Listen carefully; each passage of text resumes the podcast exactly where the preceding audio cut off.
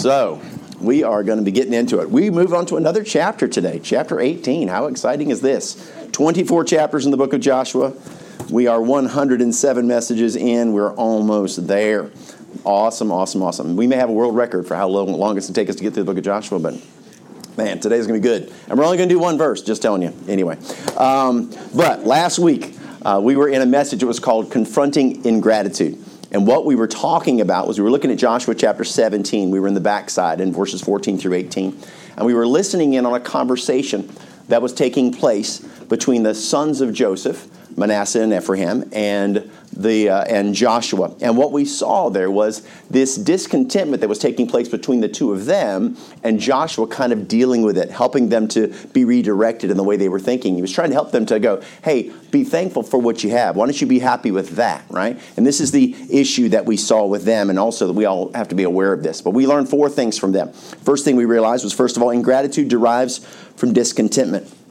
And we took note of the pattern that exists in them, but also exists in us, which is our tendency to unfortunately um, not look at what it is we've been blessed with, but look at what it is we do not have. We look at what we don't have in our lives, and so many times the blessings that we have received and been given by God just go completely unseen and unnoticed. And if you realize, in fact, if we thought about really what it is that we deserve, right? As the lives we've lived, the choices we've made, the things we've done, the people we have hurt, if we got what we deserved, it would be a very bad day. But by the grace of God, we don't get what we deserve. We experience the grace and the love of God. So then we thought the second thing we learned was ingratitude must be challenged and redirected. And what we saw was Joshua confronting their, in, their ingratitude. And what happened was he did it by really trying to redirect them, refocus them back on what was important, remembering who it is that they were, and putting their faith and trust in God. And what he did was he pointed them back to the instructions that they had been given, which was to drive out the Canaanites. This didn't come from Joshua, this came from God. And what we saw, as opposed to them going, You're right, we need to do that, they immediately started to come up with excuses. They started to come up with justifications of why what he was saying wasn't accurate and he needed to redirect, or they needed to redirect him. So they were trying to educate Joshua in what he was telling them. Hey, listen, Joshua, yeah, we hear what you're saying, but listen, we can't do it. Though God had commanded them to do it and it empowered them to do it, they still said they could not. And what's interesting is the way Joshua dealt with it.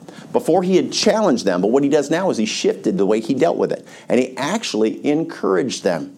He actually encouraged them to become who it was God created them to be. And what we saw in that fourth thing was the ingratitude is eliminated when God's people appreciate and consecrate what it is that He's already given them. And so, as Joshua closed his discourse, what he did was he really challenged them. He spoke to them as courageous warriors, he spoke to them as victors, as opposed to whiny children, which is what they were. And so, what he's doing is he's saying, hey, listen, my faith is not in you per se. My faith is in the God that we serve, right? God's already given us the land. He's prepared the way. He's done all the work to give it to us. Now, what you'll need to do is fulfill your role, what it is God's called us to do. And what happens, you and I have been called to do something. We've been called to be a representative of the Lord on this earth. We're supposed to be called to, to make a difference in the lives of others through people seeing us, realizing that this life is not about us. We talked about that last week. It's not about us, right? It's about it's about him. So as we closed out chapter 17, it really closed out with the challenge of, hey, listen, this is who you can be. And so what we're going to see as we transition out of that place of ingratitude is we're going to see now what's going to happen is Joshua's actually going to sort of do sort of a refocusing of the Israelites. Now, is this because of the circumstances that were going on, because of the grumbling under this under the surface. Maybe the other tribes were sort of listening in and they were feeling discontented as well. We don't really know why, but we do know what God what He does is He refocuses them. Really, kind of sort of we could call it a reset. He's getting them on course before they move forward from this point. He says, "Listen, we're going to refocus ourselves and get our hearts set in the right place." Now, as I said, we're only going to be in that first verse, but the reason why this first verse is important is because it's going to set the stage for the rest of this entire book. It is all about getting reset, refocused for what's going to happen as they move forward. So the Israelites, remember, their job was to conquer the promised land. Their job was to possess the promised land. They were to make it holy. And so what we're going to do is we listen to what Josh was teaching us today is remember that this is a picture, right? This is a picture for you and I. We learn from their example. So as we look at them conquering their promised land, as they're continuing to move forward, we need to apply the exact same lessons to our own walk because our promised land is not a physical place, but it is a spiritual place where we walk with God. It is an abundant life with Christ. It's what God expects of us to make our promised land holy, right? And if we are holy, guess what? We make a beautiful image and make a difference in the world around us. But if we're not careful, we can be consecrated or not, un, not consecrated and get caught up in our own cares and concerns. What we'll see today is they're going to be united in their focus, united in their faith, and united in their purpose. In the message this morning, which is titled Centered on the Lord. Let's pray. Lord, thank you so much for the gift of life. Thank you, Lord, for the gift of your word. Thank you for the spirit that dwells within us. Thank you, Lord, for your purpose and plan for these lives that you've given us, God. I do pray that you would work today, God, like maybe never before. God, as we move forward in this life and we deal with the adversities, every person in this room, God, I know is got a weight in some shape or form that's, that's, that, they're, that they're carrying. And God, there are concerns, Lord, that are heavy on people's hearts. And Father, as we continue to try to strive and move forward in our promised land to, to possess and, and live a life that's holy and consecrated unto you that makes a difference. God, I know there are going to be challenges that are placed before us. And Lord, I help us to have ears to hear today. Lord, that we might learn what it is you want us to learn. And then not only learn it, but Lord, apply it in our lives that you might do something great and mighty through this body through this church. Thank you for your word. Thank you for the power that it possesses. And thank you, Lord, for what you're going to show us today. I'm going to do my best, Lord, if you'll help me just to get out of the way. Speak to us in a, in a, in a straightforward and, Lord, a plain manner. In Jesus' name, amen. All right, Joshua chapter 18 verse 1. It says, And the whole congregation of the children of Israel assembled together at Shiloh and set up the tabernacle of the congregation there, and the land was subdued before them. So the first thing that we notice is that we see a shift in gears. What's happened is Joshua has been individually dealing with specific tribes, and now what we see is he's going to deal with them as a whole. Now, as he does this in this united state, what we're going to see is the fact that he's going to reminding them about who it is this thing is all about, right? What is the focus? What is the purpose? Because what happens when we start looking at our individual inheritance, our individual lives, we can get caught up in what's important to us right? And as we get what's important, what's important to us, we lose sight of what's important to him, right? And so this is an important thing. He's recentering them, giving them an opportunity to go, oh yeah, yeah, okay, right? What's what's our job? What is it we're supposed to be accomplishing? And we spoke about it last week about the fact that listen, if we're not careful. We'll lose sight of our mission. We'll lose sight of the purpose of why we're on earth, and we'll make things about ourselves. Right? We even have a shirt. I was thinking about this. Like I said, it's over the door. We even one our shirts says, right? It's not about me it's all about Him. And this is something that we need to remind ourselves every single day because can I tell you, if we're not careful, we will make our entire life about us. People can go to the Bible, which is all about God, and guess what they do? This is a self help book for me. this is all about me. No, it's not about you, it's about Him. And what it does is when you look into it, it helps you to realize who it is you're supposed to be. Not trying to conform God's word to say, who you are and making you something special. We're not special.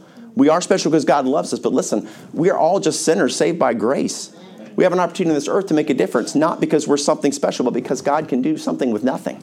Praise God. I'm sitting up here as nothing, right? I don't bring any talents, I don't bring any bills. And if you know, if you spend personal time with me, you know I'm not a smart person. I'm an average intelligent at best. But what I've done is I've simply said, look, God, show me. Show me your truth. So as the Israelites gather here at Shiloh, it's cool, man. The first point we'll see is this that they're united in focus. It says, and the whole congregation of the children of Israel assembled together at Shiloh. So what's interesting is the fact that they're gathered in this specific place called Shiloh. And I want you to look at your map on your on your sheet.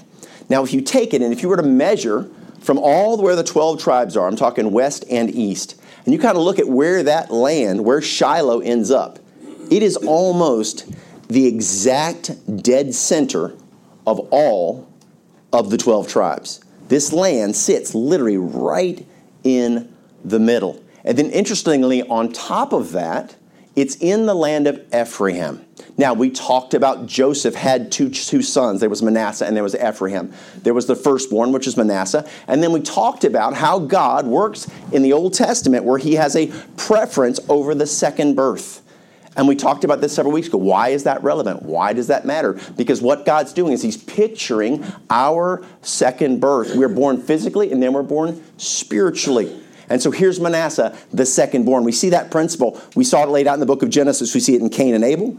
We see it in Ishmael and Isaac. We also see it in Esau and Jacob, and now again with Ephraim and with Manasseh. And so there's a relevance to why it takes place in the, the, the land of Ephraim a picture of the flesh and a picture of the, the spirit. So it's only fitting that God is going to center them, He's going to focus them in Ephraim, in the second born. And then on top of that, we see Shiloh. And what's very interesting about Shiloh is the meaning of the word Shiloh, this city. Specifically, Shiloh has an unusual name, and its location is very cool that it's dead center. So, what do we do? If we're going to understand what the word Shiloh means, we go to the law of first mention in Scripture. This tells us if there's a word I want to really understand, let me go find the very first time it appears in the Bible. And when I go to that very first time and read what's talking about, that's going to be an indicator of what God wants to telegraph the meaning of that word throughout time. So, the first time it shows up, is going to sort of show me what it is all about. Genesis chapter 49, verse 10 is where Shiloh first appears.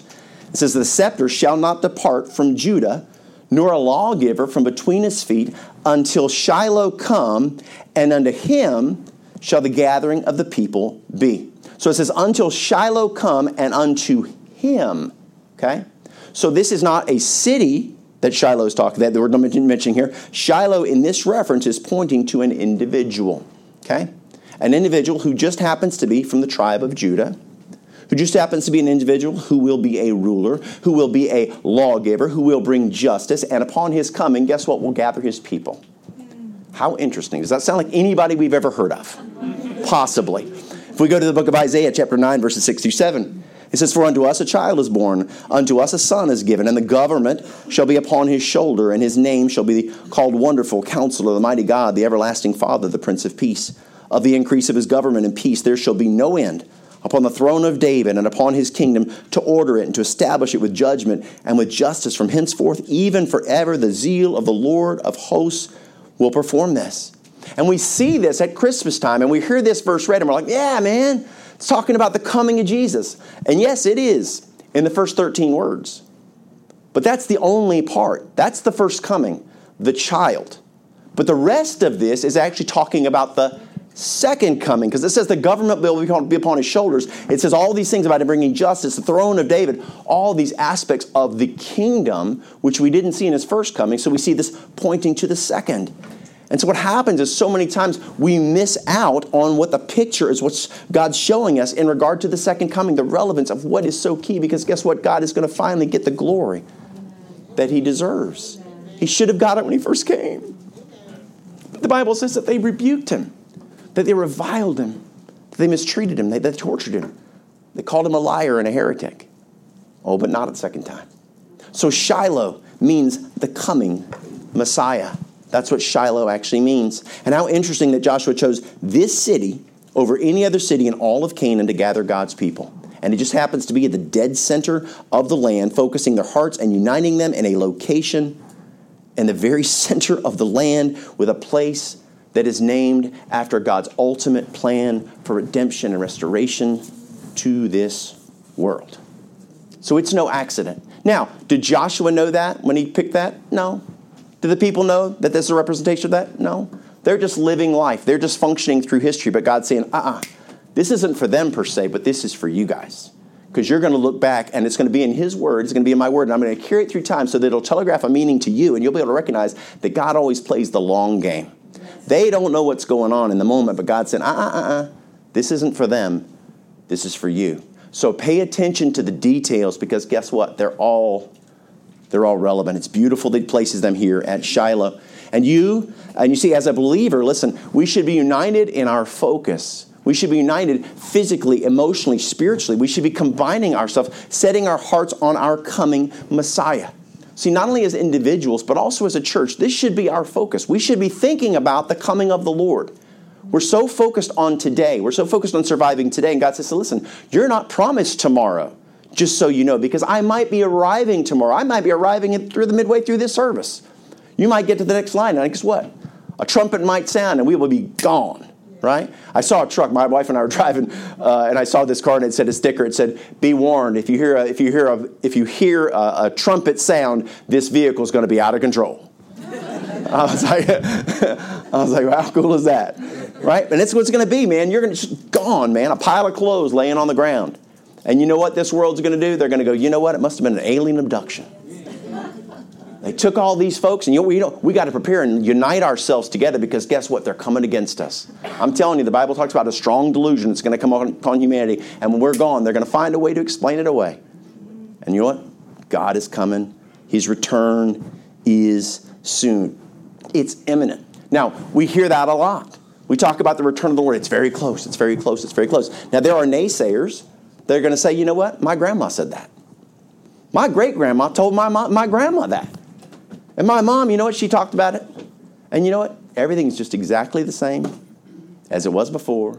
They've been saying he's going to be coming for a long time. But you know what? If he was going to come, I guess he would have come. But listen, Peter, who this is in the first century, Peter's going to address the very same thing as he's going to talk. Listen to this in 2 Peter verses 3, 13, 3 through 14. He says, Knowing this first, that there shall come in the last days scoffers. These are people that are, where Jesus, whatever walking after their own lusts, hello, and saying, Where is the promise of his coming? For since the fathers fell asleep, since our parents died, all things continue as they were from the beginning of the creation. Nothing's changed. You've been saying he's going to be coming for all this time. Where is he? For this they will willingly they, they willingly are ignorant of that by the word of God the heavens were of old, and the earth standing out of the water and in the water, whereby the world that then was, being overflowed with water, perished but the heavens and the earth, which are now, where we are right today, by the same word are kept in store, reserved on the fire against the day of judgment and perdition of ungodly men. There is a day of judgment coming. Right? God is going to bring a wrath upon this earth. Not because God hates the earth, He loves the earth, He loves humanity. He gave a way for people to escape. But guess what? There is always going to be an eventual day of judgment for sin. Listen, God is a just God, but what he has been doing is holding back his wrath for generations, trying to reach this lost world. Notice what it says next. Verse 8 But beloved, be not ignorant of this one thing. That one day is with the Lord is a thousand years, and a thousand years is one day. Peter's saying these people are going, Was it going to be tomorrow? Is it going to be tomorrow? Well, if a, if a day is a thousand years and a thousand years a day, it could be tomorrow. Um, but beloved, be not under this one thing. But one day is a, with the Lord is a thousand years, and a thousand years is one day. Verse 9 The Lord is not slack concerning his promise, as some men count slackness, but is long suffering to usward. He says, Listen, if God said it's going to happen, it's going to happen. But what we find is the fact that he is long suffering. Long suffering is the word that means patience with humanity. He's saying long suffering to usward, to humanity, not willing that any should perish, but that all should come to repentance. He's given us every opportunity to come to him. Verse 10 But the day of the Lord will come as a thief in the night, in the which the heavens shall pass away with a great noise. Can you imagine if God's describing a great noise? We've all heard explosions, we've all heard great noises. This is going to be something that will be unbelievable a sound that will be unbelievable. And the elements shall melt with fervent heat. That means diamonds in your rings will turn to puddles, man. It is going to melt everything. And the earth also and the works that are therein shall be burned up. Seeing then that all these things shall be dissolved, what manner of person? Since you realize that this is coming, here's the this, is this is the challenge to us. What manner of person ought you to ye to be in all holy conversation and godliness? How does knowing that change the way you live your life? Are you living consecrated? Are you living holy? Are you trying to seek the Lord? Verse 12 looking for and hasting unto the coming of the day of God, wherein the heavens being on fire shall be dissolved, and the elements shall melt with fervent heat. Nevertheless, we, according to his promise, look for new heavens and a new earth wherein dwelleth righteousness. You know what? This earth dwelleth sin. This is a place that is eaten up with sin. But he's saying, you know what? When I make this place again, it will be eat up with righteousness. Amen. It will be holy. There will be no more sin. Where he says, Wherefore, since we know this truth, wherefore, beloved, seeing that you look for such things, be diligent. Don't quit that ye may be found of him in peace, without spot, and blameless. Focus on holiness.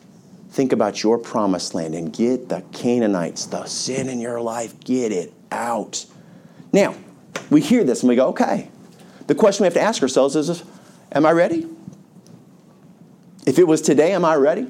Am I right now, currently, at peace with God, without spot, and blameless? Maybe not.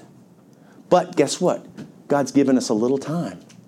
What if in this service you say, you know what, I'm going to get my heart right? What if when I leave this place, you know what, the things I've been struggling with, the rebellion that I've been dealing with, the, the, the, the, the, the, incon- the dis, uh, discontentment, I was going to say, I was going to bind those two words somehow. I don't know how I was going to do that. But anyway, the discontentment that's in me, right? I'm going to address it.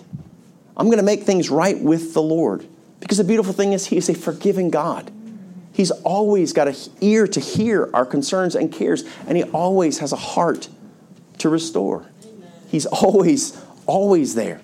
And so here, do we have our heart set on Shiloh, on the second coming? According to Joshua, what he's doing here, we should be, right? He is redirecting them, he's setting the stage for victory. And he's trying to get God's people to look at the long game, to stop struggling with the cares of the world, because what happens, short sightedness, is our struggle. We don't look to the long game. We're not focused on what God's doing. We're focused on what we're dealing with in the moment. And because of that, we lose sight of who it is we're supposed to be. And he's saying, listen, no, why is Shiloh important? Because guess what? This is about him. Don't get focused on where you're at or what you're struggling with. Think about what the purpose of your overall life is. Can I promise you, if you look around right now, you can see the chaos in the world and you can see that he is closer now than he has ever, ever been. And so if we, if we come to that realization, we nod our head saying yes, how does it change the way we live? Do we just go right back to the same old pattern of survival? Well, you know what? I got plenty of time. I got plenty of time. And you know what? When the trumpet sounds, there will be people sitting there thinking, I had plenty of time. And it'll be too late. It'll be too late. Some will leave by way of the rapture, others will leave by way of the grave. But they'll all stand. All stand before the Lord. We must live with a sense of urgency, our accountability to our coming Savior. It should strengthen our faith, it should focus our faith, it should mobile us for the work of the Lord, it should mobile us for the souls of men. Conversations we have with people, we should be thinking not just about how it's going to, what we're going to gain or what we're going to learn, but maybe how, what about their soul? What's their eternal circumstance? Because I promise you, most of the people you meet outside of this place, outside of this place, they're not on their way to heaven. And when God comes to judge, they will stand for their sin. And that's going to be a horrific, horrific time. But God loves them. And right now, during the age of grace, we can reach them. So let's open our mouths and tell them. So we should be mobilized in the work of the Lord. We should be surrendered to God emotionally, physically, uh, financially, giving of our hearts, giving of our lives that God can use them. And the next, we see that the preparation isn't just about gathering at Shiloh, but also what they actually t- put together and build there. United in their faith is our second point. And it says, and they set up the tabernacle of the congregation there. Now, when we did the book of Exodus, which uh, we did the whole thing in over 100 messages, which is amazing. If I did it now, I think it would be 300 messages. I have no idea. It would take us longer. But the point is this we covered the tabernacle. We talk about it great lengths about what the tabernacle was. And the word tabernacle literally just translates as a dwelling place. That's all it is. It's the dwelling place of God. We might call it God's mobile home. Okay? Um, and so what would happen is they would carry it on their backs and they would set it up in different locations. And in that Holy of Holies, God would come down on the mercy seat, which was part of the Ark of the Covenant. And that's where God would come and commune with, with mankind. But tab, the, the tabernacle that Moses had built in the wilderness, it was created um, based upon the fact that God's Spirit, God's Word, was spoken to, to Moses, and he was given specific instructions on exactly what it was they would do. God determined for them the structure, He determined for them the size, the way that it would be oriented. He described the appearance that it would have, what it would be made up of, down to the finest detail. And so the fact that this tabernacle is going to be assembled at Shiloh, which is pointing to the second coming of the Lord, has significance.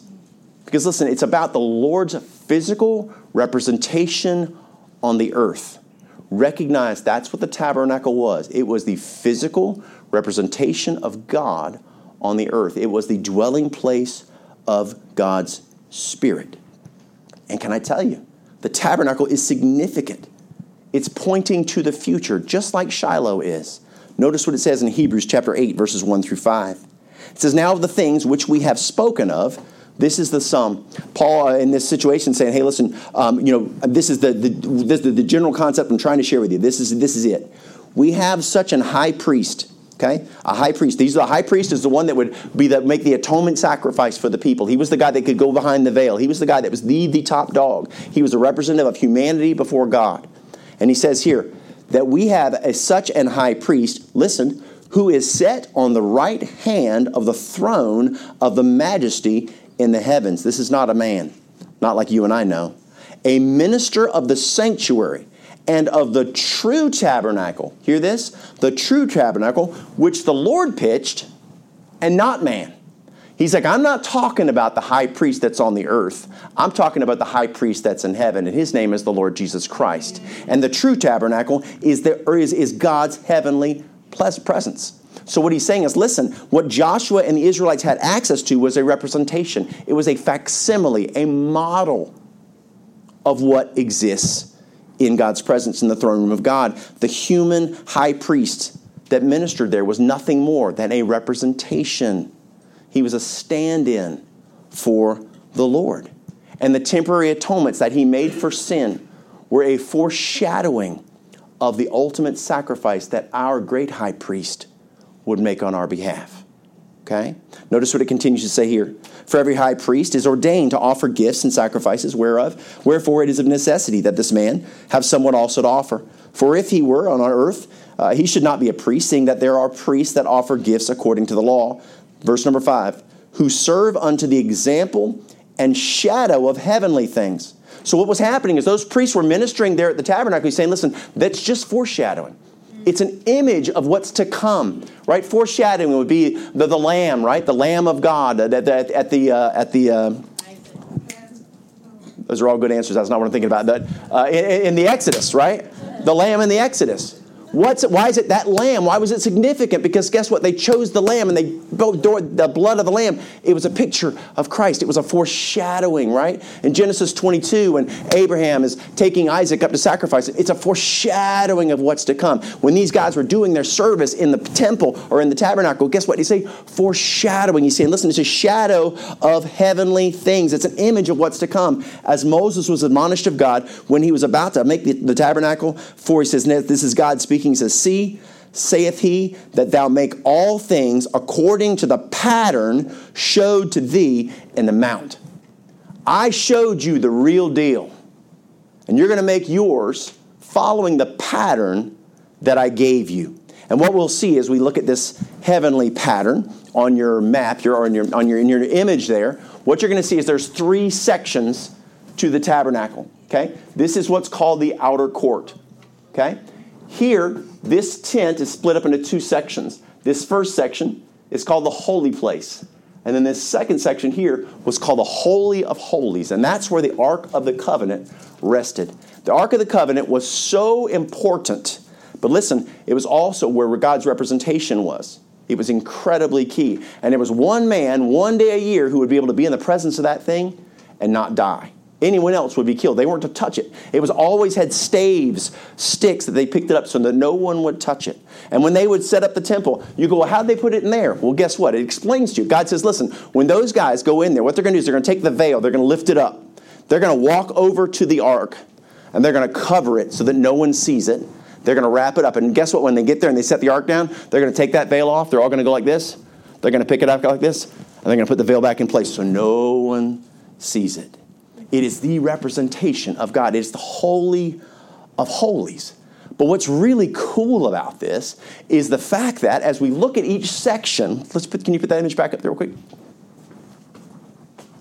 So the first section here, this is called the gate, right? We hear that phrase in Psalms, it says, enter his gates with thanksgiving, enter his courts with praise. This gate right here had a name, and it was called the way. So he came into the court, into this part, through the way.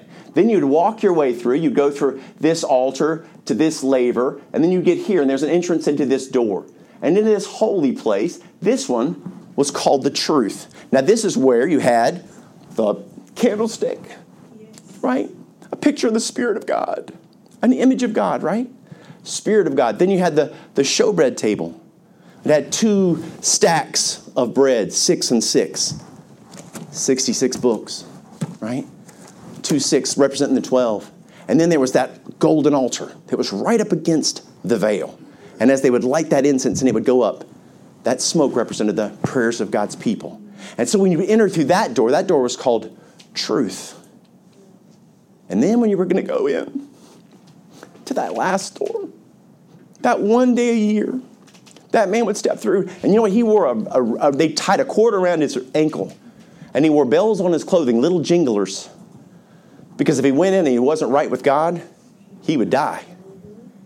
And the jingles would stop and they go, oh, didn't work out for Bill. All right, Marty, you ready? better make sure you're right with God. Right? It's no joke, man. But that was called the life. That's what that door is called. And so when Jesus in John 14, 6, when he says, I am the way, Amen. the truth, and the life. And notice what it says No man cometh unto the Father but by me. And guess where the Father would come down? On the mercy seat. And the only way was through him. And so when we see the tabernacle, it's this beautiful picture of Christ. So it's not unusual that it's at Shiloh that the tabernacle is established. It's not unusual that God's drawing them together. And you remember what Jesus said in, in John 10, verses 7 and verse 9? He says, I am the door. I am the door. You enter in through me. So our access to God is through the Lord Jesus Christ. There's one mediator between us and God, the man, Christ, Jesus right? So Jesus is absolutely the key.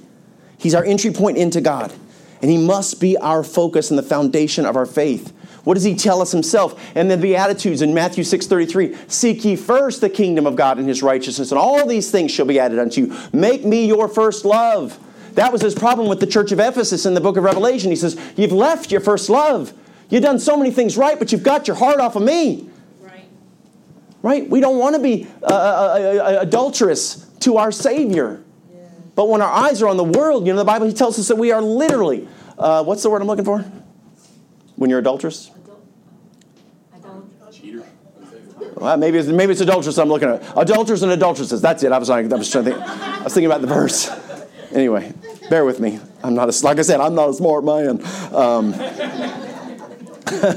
so they assemble here at the tabernacle, right? And it's, it's cool because what he's doing, what's he doing? He's refocusing them, he's recentering them, right? Because there's been all this stuff going on and they've got their eyes all over this place. So, no, no, no, no. Let's, let's get ourselves set back on what it is this thing's all about, about what's truly important. You see, Joshua understands how easily the Israelites can be drawn into squabbling and complaining.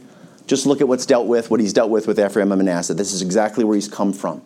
And so it's this physical representation, right? Taking them here before they take another step into their journey or in, in, in, receiving their inheritance. Let's get everybody focused around this physical representation, the tabernacle.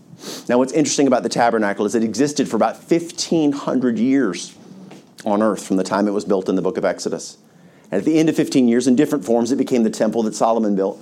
But in 70 AD, Uh, a guy named Titus came in, who was a Roman emperor, a Roman leader, and guess what? They destroyed it. They utterly wrecked it. It was gone. But you see, at that point in time, it had already been replaced because there was a physical representation that came about 2,000 years ago that walked on the earth for 33 and a half years that walked around carrying the Spirit of God within him. He was the physical representation of God on earth. And then when he left, there was another replacement you and I as believers, guess what the Bible tells us? Right? The transition took place. 1 Corinthians 6:19 tells us this. The temple. What? Know ye not that your body is the temple of the Holy Ghost, which is in you, which ye have of God, and ye are not your own. So making us now believers in Christ the physical representation of God on earth. We become the temple. Here we here we are. How are we caring for our temple? How are we consecrating our temple? Where are we placing it in this world, making us this physical representation of the Lord. What does God tell us? He says we're supposed to be ambassadors for Christ. What's an ambassador? A representative. He says we're supposed to be lights in the darkness, not our light, His light. We're supposed to be hope to the hopeless, not our hope. Our hope is in Christ, but centered on the Lord, focused in our faith, so that we can be a billboard to the world around us. Because ultimately, listen, that's the whole goal. Our life is supposed to speak to the life of someone else. Someone who's hopeless looks at someone who has hope who shouldn't, and they go, How does that happen? How do they have what they how is that possible? And so what we have to ask ourselves is what does our life display to the broken world, the lost world around us? What does our billboard read? What does my life speak to the life of a person who's looking into my life? It should be hope, it should be light, it should be Christ. But if we allow the world to get a hold of us, then what happens? That billboard tends to show the things of the world. We just look like an advertisement for the internet. But that's not why we're here. We're supposed to be advertising Christ. And in order to prepare God's people for the challenges ahead, Joshua was centering them on the Lord physically and spiritually. And can I tell you, listen, if we want to succeed in this life for the glory of God, that has got to be what we do. You cannot be attached to the world and in love with the world and have all the things, the trappings and distractions in your life and be a positive representative of who God's created you to be and what you're here for. And then the world dies around us. And we stand, we think of all the justifications, just like the other guys, of why it is we didn't do what we should have done. We need to be centered on the Lord physically by committing our lives to his use, right? What does Romans chapter 12, verse number 1 says? He says, I beseech you, therefore, brethren, by the mercies of God, that you present your bodies a living sacrifice, wholly acceptable. Notice that, wholly acceptable unto him, right? Which is your reasonable service. That's the very least God should expect of us, that we would volunteer our lives after he's given us his, right? That's what he's saying. Hey, listen, this is, this is your opportunity. So are we making ourselves literally available emotionally, financially, and physically?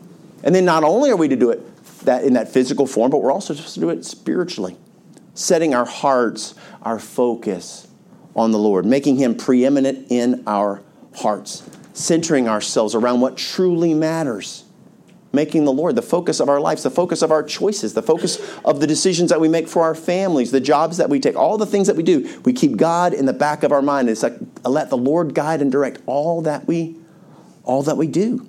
And remembering that He is our access to the Father. Joshua knew this recentering and rededication was essential for the Israelites. And I tell you, they are just as essential for you and I. We have got to have ears to hear. These are not just stories of some random people that were in a desert land. This is given to us to teach us principles and ideas how to live this Christian life. And if we miss that, man, oh man, we miss it. This whole thing is about showing us what we need to learn. And if we'll do those first two, the ones we just mentioned, right? Then guess what? The third one, well, it'll be, it'll be a lot easier because it says that they're united in purpose. And the, that this verse ends with this. And the land was subdued before them. Now, subdued does not say mean conquered. What that means is that God has paved the way. This place is already defeated, but you will have to get up off your tuft, get out there and go get it. Walk by faith. God has given, listen, He's given them a godly leader. He's empowered them as a people. He's weakened their enemies, and He's given them specific instructions on exactly it is they are to succeed. It is subdued. It is prepared. The, the, the, the, the way has been paved for them to receive it. Now they just need to get up and go do the work. He's reminding them that their victory is theirs for the taking. But see, now the ball is in their court. And you got to realize, as believers, listen, the victory is ours for the taking. We are more than conquerors through him that loved us. He's talking about while we're here on earth, we can be victorious. We can be conquerors. The th- things of this world, listen, God has subdued the world. Is there a battle to fight? Absolutely. But He's the one that does the fighting. Right? How do we win somebody to the Lord? Do we have to do some monumental task? Go, no, He did all the work. He's like, why don't you just tell Him what I did? That's all I'm asking. Just tell them, and guess what? I'll speak to their spirit. I'll let the truth resonate in their heart. If all you do is just be a mouthpiece for me, I'll do the rest. And we're like, that's a lot. Oh, wow. I got to talk? Hmm, that could be uncomfortable. Yes, it is. But you know what? Is it worth it to win someone to Christ? Is it worth it to at least give them an opportunity? Right? The reason why we're here today, the reason why we're safe today is because someone had an uncomfortable conversation with us one day. And we went, wow, I needed to hear that. And you know what? There's conversations you're going to have with people. Some people will respond, and man, they'll just repent. They'll, they'll just give their heart to God. And other people are going to get, I'm not going to use the word I was going to use, angry, upset, right? They're going to get frustrated. I can tell you there was a friend of mine years ago, and he was talked about whenever he was under conviction of salvation. And he was dating a girl, and he was coming to church just for her. And man, he would go and they would preach, and he was like getting frustrated, getting mad. And what's happened? God was compelling him. And he said he was sitting there holding on to the back of the pew, just like, just so like, man, because he could feel God drawing him, but he was fighting it with all his might. And he told me, he said, man, if someone had come up to me and said, Hey, can I go down with you? He said, I would have hit them as hard as I could. I don't care, man or woman. I was ready to explode. And he said that before the invitation was over, he walked out of the church, went out into his car, and before he could pull out of the parking lot, put the car in park and just broke and gave up. Can I tell you, many times the people you deal with who are the angriest are the ones that are the closest?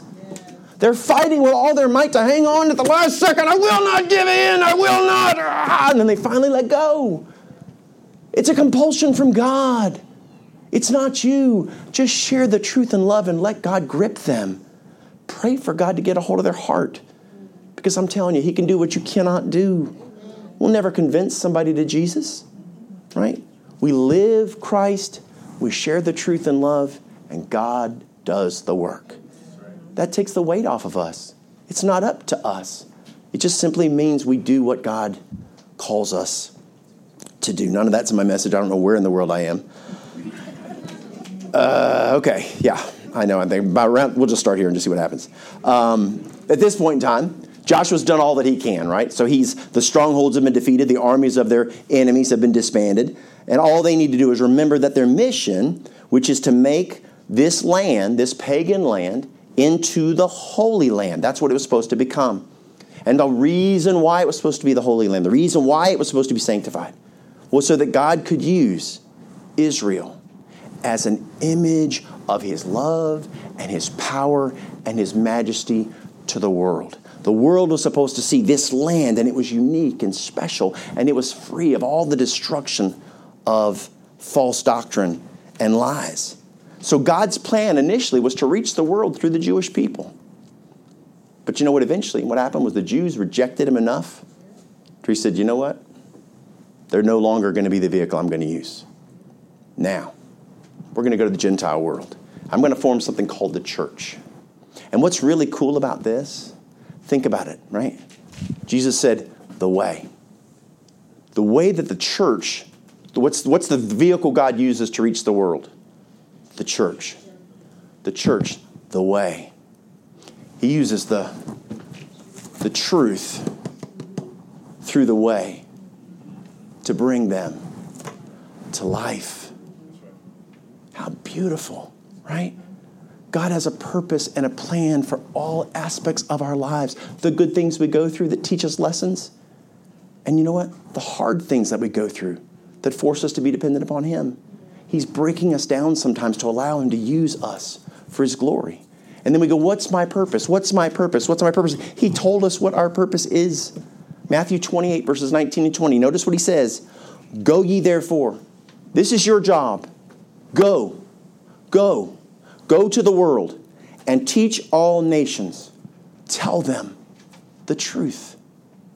Tell them the truth that I love them that I created them for a love relationship with me, that I want, to rest- I want them to be restored unto me. I didn't create them for destruction, I created them for a love relationship and closeness with their Creator. And I gave them away through Christ to be restored when they're un, un, un, unable to be restored. Then he says, baptizing them in the name of the Father and of the Son and the Holy Ghost. A physical representation, something we do to show what's happened in our hearts. He says this, teaching them to observe all things whatsoever commanded you. Teaching them that's discipleship, pouring into other people's lives. And lo, I am with you always, even to the end of the world. Amen. None of these things will you do by yourself. None of these things am I dependent upon you and your talents, abilities, and skills. I'll be with you the whole way. You just do what I tell you. If you love me, keep my commandments. This is his commandment. We have a purpose, and we have to be united in our purpose, right? United in our focus, united in our faith, united in our purpose. And though times have changed, can I promise you that our purpose has not changed? It has not altered one bit. The distractions have increased. The complexity of life seems to have increased. Technology and all the things that have done. But you know what technology does? Though it's been used for great destructive force in this world, it also makes this world a lot smaller. We can minister to somebody in another country. We can have a conversation with somebody in another part of the world, and it doesn't cost us a penny. It's amazing. Back in the past, you'd have to get on a sailing ship and travel for months and months and months to share the gospel with somebody. Now, if you have a phone number or a way to communicate them or an internet, man, you can send that same message directly to them and communicate with them and minister to them. It's a gift, but we have to use it for the glory of God, not for selfish, stupid purposes. God wants us to conquer our spiritual promised land so that we can be most effective in fulfilling our purpose, our mission to reach the world. This is why we need to consecrate ourselves. This is why we focus our hearts on being the greatest earthly representation of the Lord that we can possibly be. Because guess what? In the end, that is what we will be judged for. Okay? Now, there will not be a judgment for sin, but there will be for service. 2 Corinthians 5, verse 10. This is to the church. For we must all appear before the judgment seat of Christ, that every one may receive the things done in his body, according to that he hath done, his service whether it be good or bad. As I said, there will be no judgment for sin. That took place on the cross. Jesus bore that. But there will be a judgment for our service, the way that we choose to live the lives that God has given us. And listen, God's made us, I made us for the purpose that He would use us, right? How available do we make ourselves on a day to day basis? This is, has to be our challenge. How sanctified are we? How holy are we? What are we putting into ourselves and what's coming out of us. And so before we move forward, before we take another step in our journey, right? Let's learn from what Joshua's teaching us, right? Hey, hey, let's all gather together here. Now, certainly collectively, but also individually in our own hearts. Setting ourselves and saying, okay, what do I need to do? I need to be united in my focus.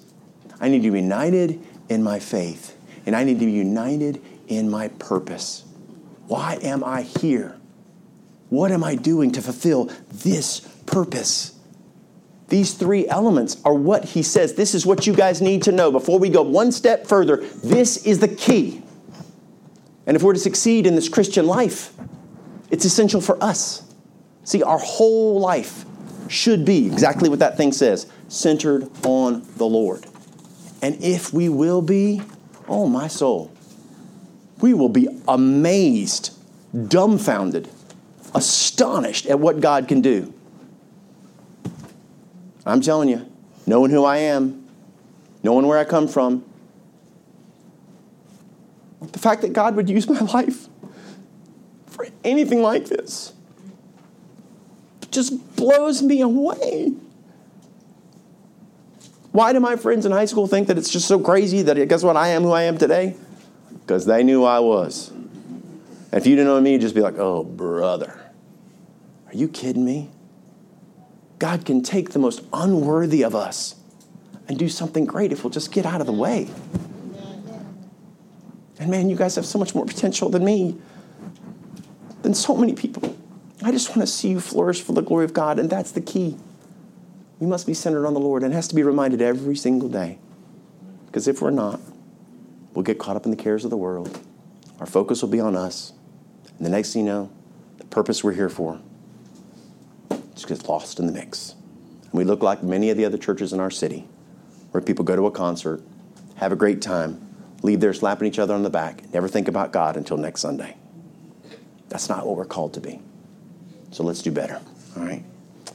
Lord, thank you so much for your gift of the Word of God.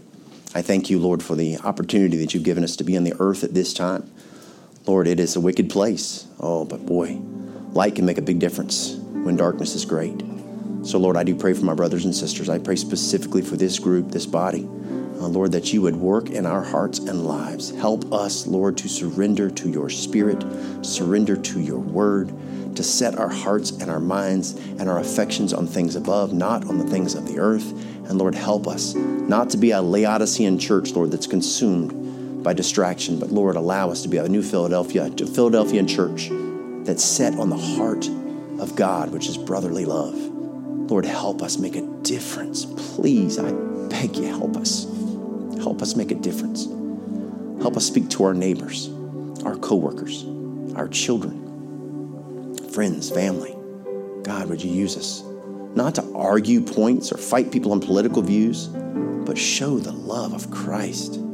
Oh, God, you displayed love to us in the ultimate form, and you showed us an example of how to reach people when you were here.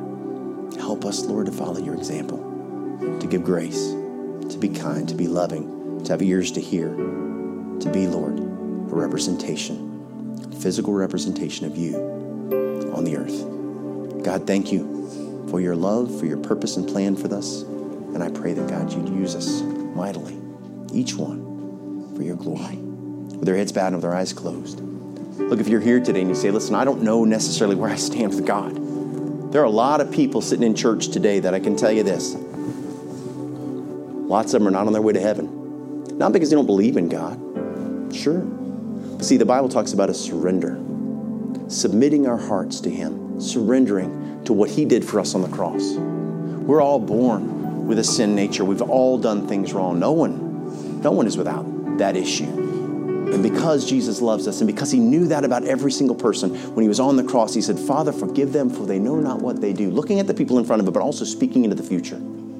And there's lost people around, the, around the world today that are either denying the Lord or trusting in a God that's not even the one in the Bible. Jesus Christ died on the cross and he's offering salvation to the world. It's not about simply believing in who he is, but it's trusting that you are a sinner and you need that Savior. And if you will surrender to the call you feel on your heart, whether you're watching this recorded or listening to this on a podcast, it doesn't take a preacher, doesn't take a ceremony, doesn't take a magic prayer. It's nothing more than a broken heart calling out to a loving God waiting to restore. So if you've never received Christ as your Savior, you've never called out from a broken place realizing that you need Him, you have an opportunity right now to do so. I'm going to lead you in prayer. There's no magic in the prayers. It won't be your, your words that would save you, it would be your heart. So their heads bowed and eyes closed. If you want to receive Christ as your Savior, I'm going to ask you just to repeat after me in your heart and in your mind, speaking to God, not to me. If you want to receive Christ, repeat after me. Dear Lord, I know that I'm a sinner, and I am so sorry for my sin. I understand that there's a penalty to be paid, a debt that I owe because of my sin. I also believe that you died on the cross to pay that debt. I'm asking you right now, in the best way I know how, to save my soul pay my sin debt, to restore me back to my Father, and give me a home in heaven. Lord, I thank you for saving me. Thank you for loving me. Thank you for redeeming me. I will see you in heaven one day. For it's in Jesus' name I pray and give thanks. Amen. Head still bowed.